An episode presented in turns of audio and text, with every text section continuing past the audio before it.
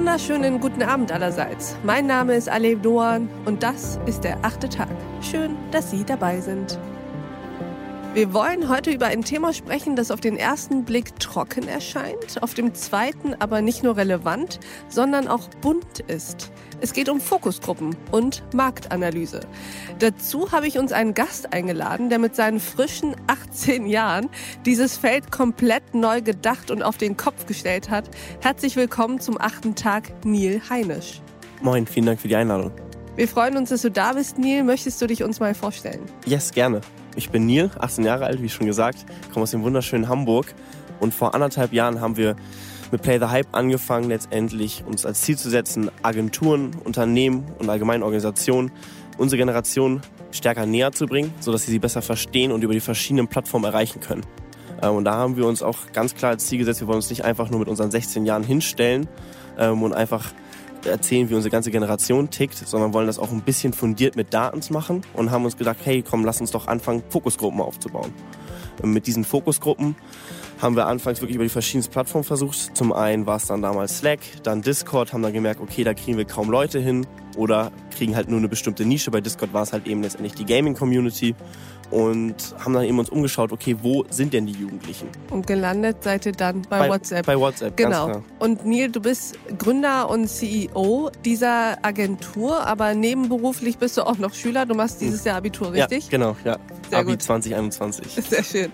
Dazu wünschen wir schon mal sehr viel Erfolg. Aber Neil, Du bist ja heute hier, weil du deine eigenen Fokusgruppen kuratierst. Du schaust in die Seelen, Köpfe und Herzen der Gen Z, also der heute 12 bis 25-Jährigen. Erzähl uns mal, wie ticken diese Jugendlichen?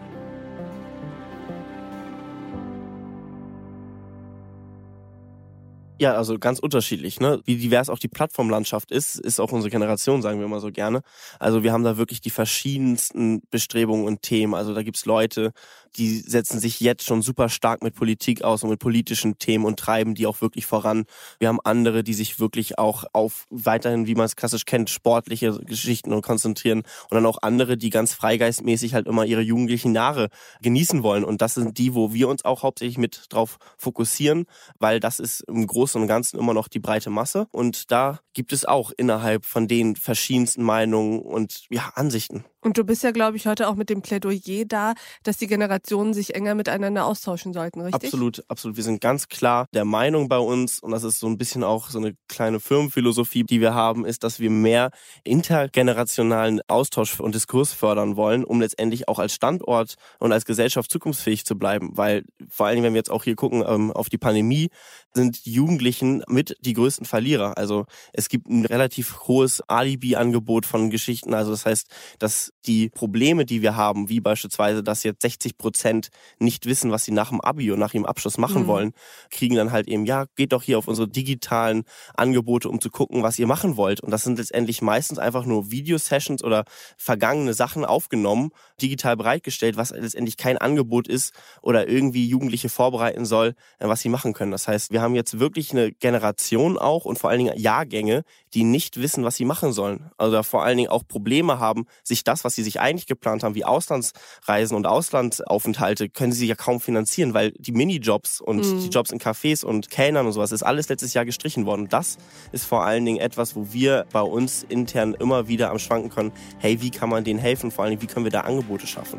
Seine Generation, sagt Neil Heinisch, fühle sich von der Politik nicht ausreichend vertreten. 79 Prozent in einer unserer Umfragen haben gegeben, haben sich nicht von einer Partei oder allgemein von der Politik vertreten gefühlt. Das heißt, sie könnten sich nicht einer Partei wirklich zuordnen und haben gesagt, hey, ich würde mich dann wirklich meinen Großteils meiner Punkte abgeholt fühlen. Und das ist definitiv ein Problem. Neil Heinisch und seine Marktforscher wissen deutlich mehr über die Gen Z als unser einer. Ein Kreditinstitut erzählte im weiteren Verlauf dieser Folge, hat seine Agentur beauftragt, die junge Generation zu vermessen. Neil startete dann eine Umfrage.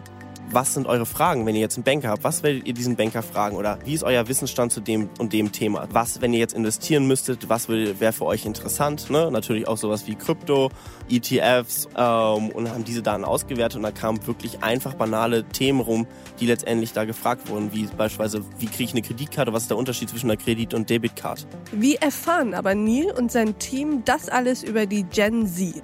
Wer beauftragt sie? Was denkt Neil selbst über seine Generation? Und was bedeutet eigentlich cringe? Das sind nur ein paar Fragen, die in dieser Folge vom achten Tag beantwortet werden. Wenn Sie nicht selbst zur Gen Z gehören, dann werden Sie in diesem Podcast viel über diese Generation erfahren. Versprochen. Schon allein deshalb lohnt es sich, diese Folge in voller Länge zu hören. Ganz einfach auf thepioneer.de, wenn Sie schon Pionier sind. Oder aber Sie werden jetzt Pionier, denn dann haben Sie vollen Zugang zu allen Podcasts aus unserem Hause in voller Länge. Und Sie können auch alle unsere Newsletter und Artikel lesen. Das ist unabhängiger und werbefreier Qualitätsjournalismus. Das Einzige, was wir für den brauchen, sind Sie. Ich wünsche Ihnen noch einen schönen Abend. Ihre Alev Doan.